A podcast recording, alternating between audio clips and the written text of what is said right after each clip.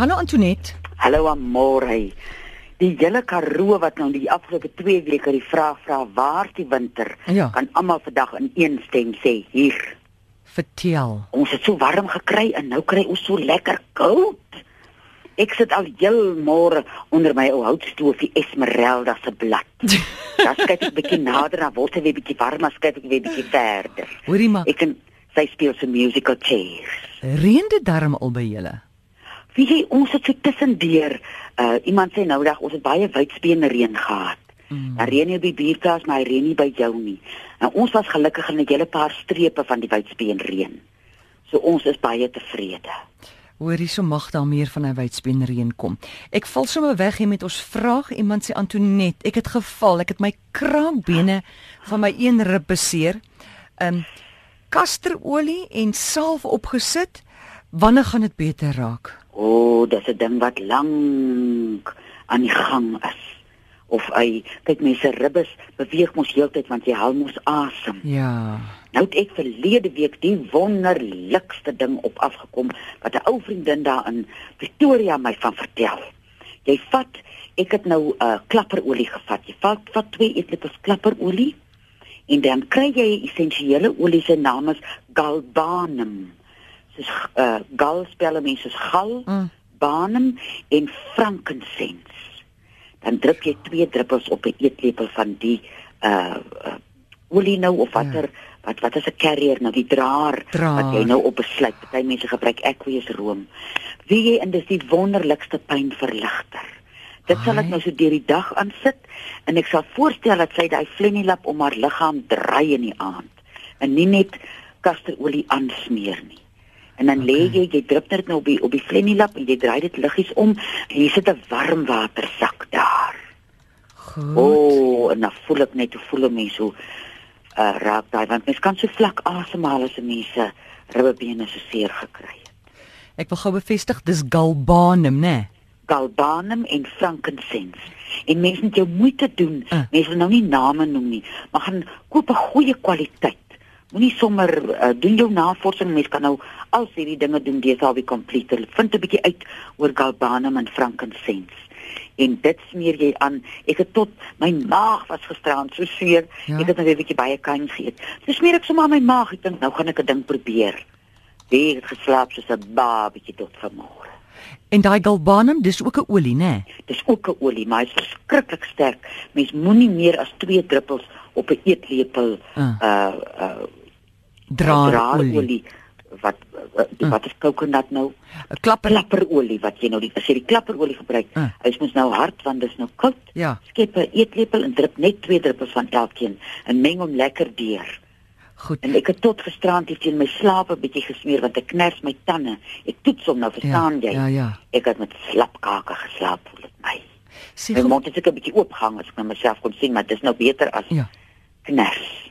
Sê my klapperolie is ook dan 'n draer, sê jy, né? Nee? Hy is dan nou die draer vir die twee essensiële olies.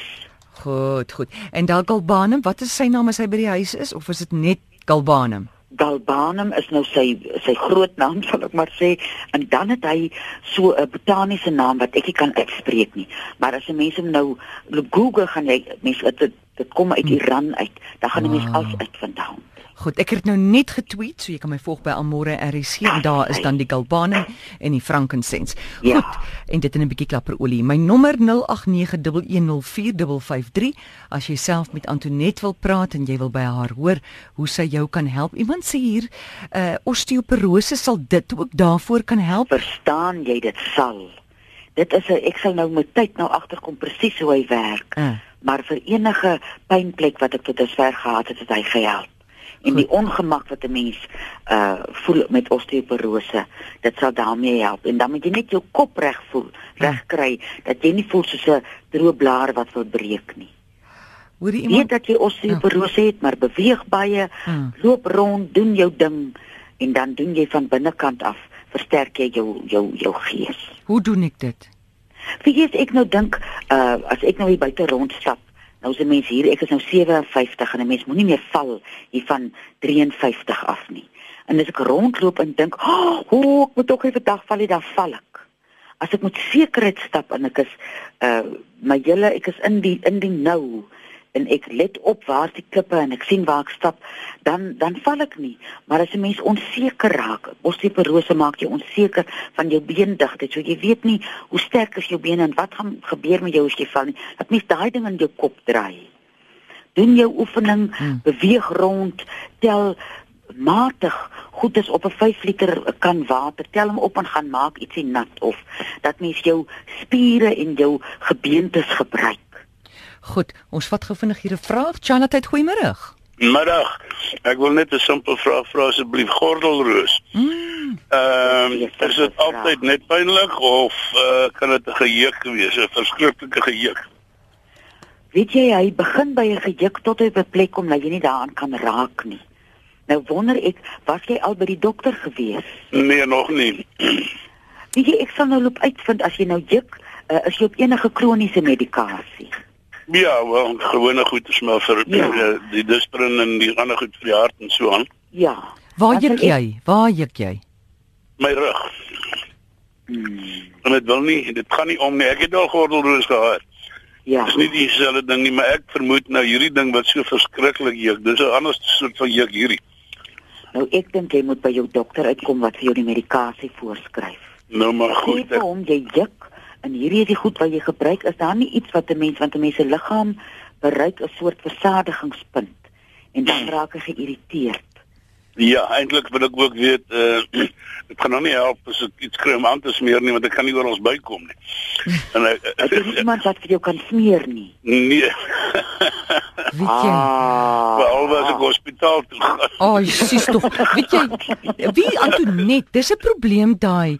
Dit weet, is 'n probleem. Maar wie, ja. mens moet iemand kry wat jou net kan insmeer. Mens moet iewers man. Wel ja, ek, ek ken nou nie so mooi meisie nie, maar Nee man, dit hoef nie mooi net 'n mooi meisie te wees ja. jy daai nou- waar mense kan bykom nie. Goeie ou vriend. Okay, goed. Ja, reg hoor. Goeie baie dankie. Goed dankie. Okay. Tot sins. Antoinette Frankincense is is mirre in Afrikaanse iemand. Ja, ja. Ja. Dis mooi né, mirre. Is dit nie mooi nie? Ja. Dit vir my so uh jy kry hom ons uh, die duiwelstrek dink ek is nou weer mm. uh, familie van die Galbanum. Mm. Daar's iets van duiwelstrek en Galbanum. Nee, mirre. Nou dink hoe goed gaan mens voel as jy bietjie mirre aan jou smeer. Wat sê drie goed in die Bybel daai goed daai daai geskenke gewees wat nie mirre.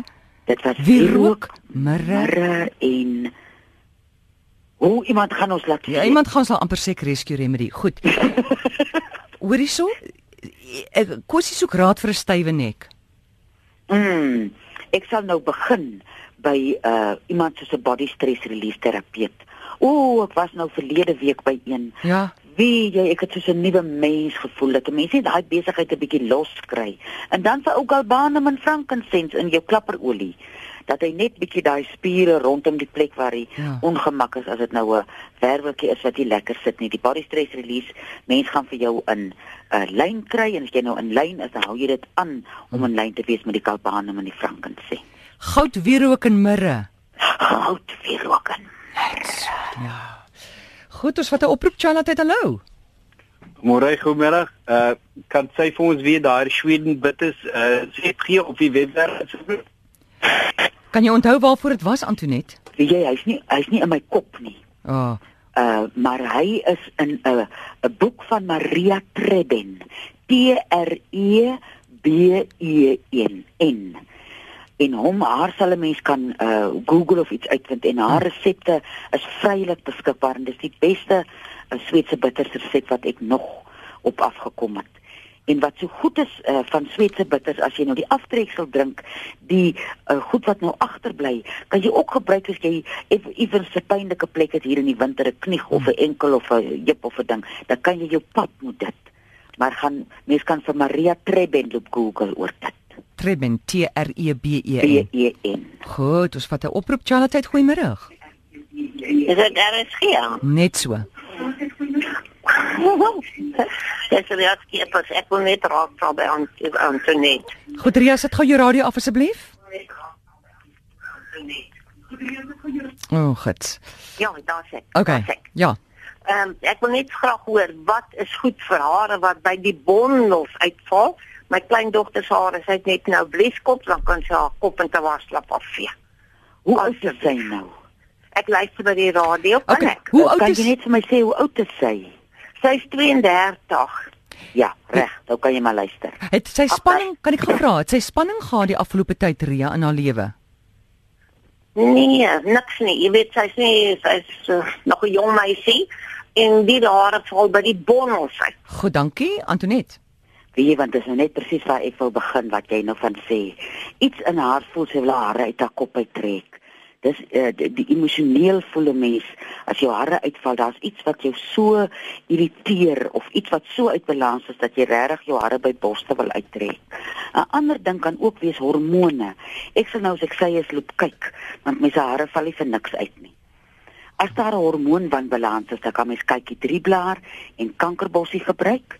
Maar ek en as 'n mens nou die hare wil help om te herstel nadat jy nou by die uh, dokter gaan uitvind dit wat is die rede vir hierdie uh, haarverlies, dan gaan ek klapperolie en roosmaryn, so vier tikkies roosmaryn en klapperolie uitbraai.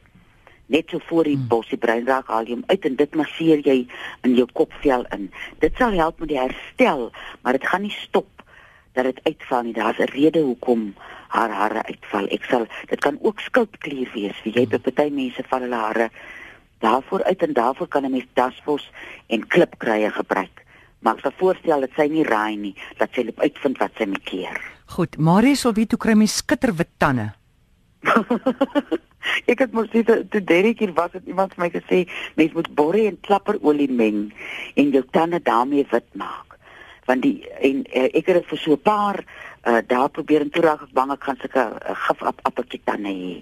Ek het dit nou nog nie lank genoeg probeer om te weet of dit werk nie. Wat ek weet van wit tande Uh, ons wat hier in die Karoo bly, die minerale en dinge maak dat mense tande nie spierwit is nie en as jy jou tande loop wit maak, dan maak jy dit baie keer seer. So mense versigtig uh wil wit tande hê. Ek sal maar uh, ek spoel my mond so drie keer op 'n dag met alyn, al, mespunt alyn en mespunt sout. Dit is 'n soort van my mond spoel. En ek glo nou in my binneste dit gaan my tande Mm. hou gesond hou. Ja, Van wit weet ek nog nie veel nie. ja. Goed, Marius, maar solank jou tande net gesond is. Gesond.